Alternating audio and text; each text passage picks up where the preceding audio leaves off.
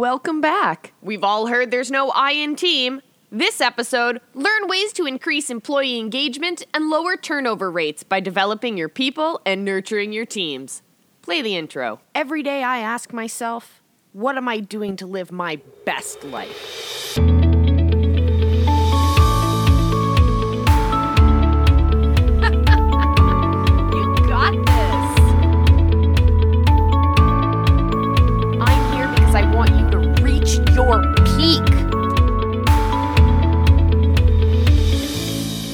Listening to the Lifelong Learning and Leadership Podcast, brought to you by Three Pines Leadership. Here's your host, success coach, teacher, and mediator, Molly Doris. Hey, that's me. Thanks for joining me on the podcast. If you haven't already subscribed, make sure you press that subscribe button so you get every episode delivered straight to you. You won't miss a single thing we do on the pod. This episode, we're talking about developing our people and developing our teams.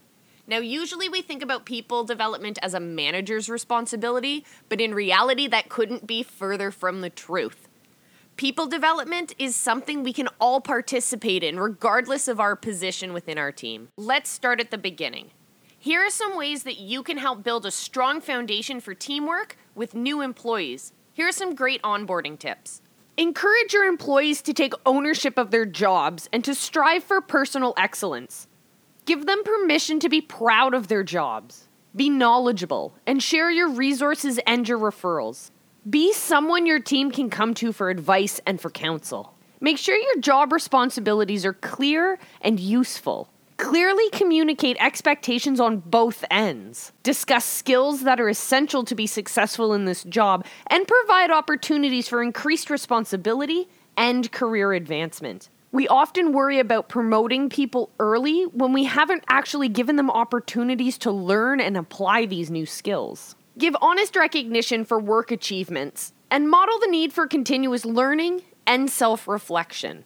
Encourage employees to do an honest assessment of their job responsibilities and determine where they may have skill shortfalls or their skills are not being fully utilized. Discuss and create a development plan during their performance planning cycle. So when you're sitting down and having their annual performance reviews, build into your annual performance reviews a discussion about where they want to be in terms of their career planning. Break that down into the individual steps that they'll need to take along the way and what skills they'll need in order to be qualified for that career plan, and build that in to their performance reviews. How can you, as a supervisor or a manager, support their journey? How can you, as a manager, support their career path and development? Endorse employees' attendance at classes and activities that support the unit's objectives, development plans, and goals.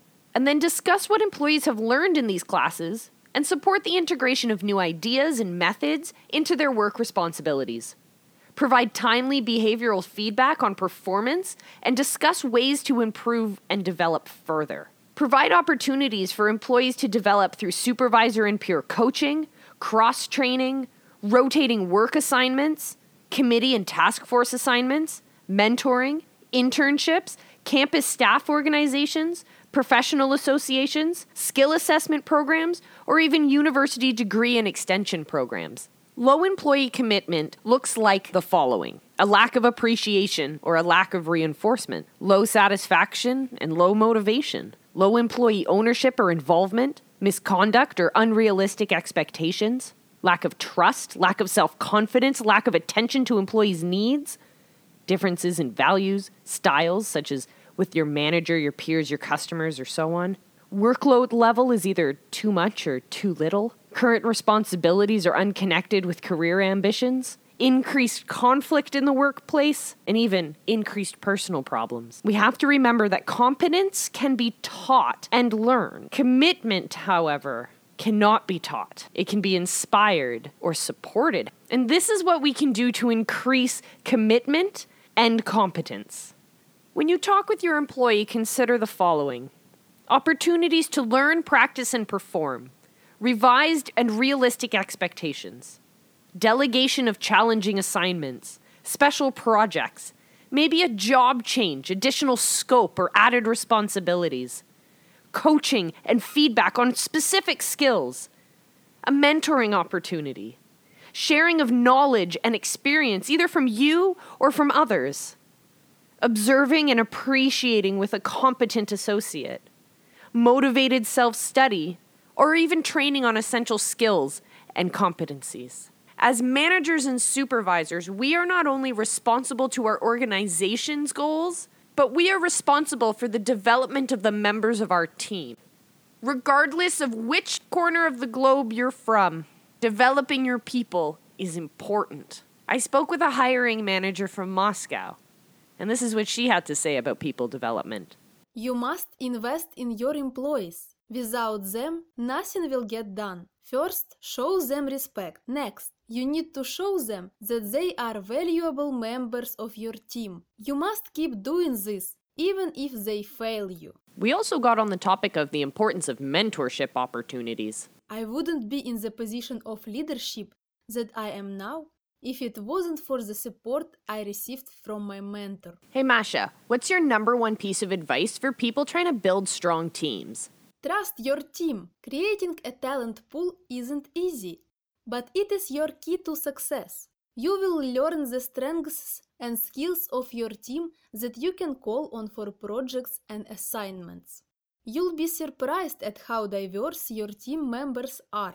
To develop your team, you have to be a coach. You must be firm but flexible.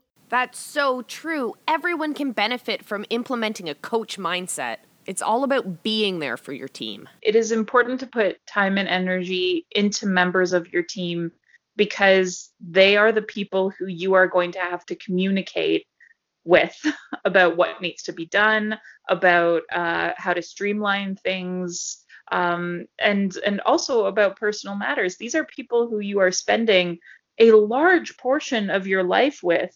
If you decide to stay with the same company for quite a while, you are going to be staying with these people for could be like 5 years, 10 years of your life all together in the same department. That is a relationship and a pretty committed one. So you're going to have to really learn to understand who that person is and how best to communicate with them. And part of doing that is establishing the type of groundwork that comes from trying to be there for that person in whatever they need, including support for what their dreams are, for what they're emotionally going through. And I think that this is something that perhaps, because I work in a field that's dominated by women, I find that a lot of the connections that you make and the support that you're giving each other is integral to the support that you're getting at work.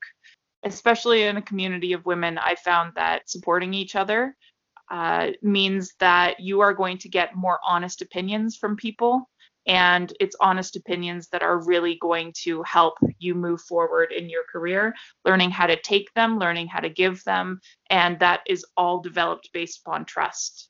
And that trust comes from this emotional support that you give people over time, support that ranges in emotion from what they're going through personally to what they're going through professionally, because work is personal. It doesn't have to be a big thing that you're doing that inspires someone.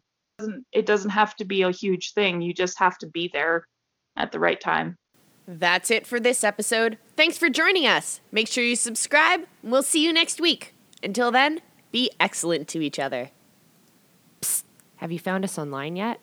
Visit us at threepinesleadership.com or look us up on Facebook or Instagram. Come on, join the conversation.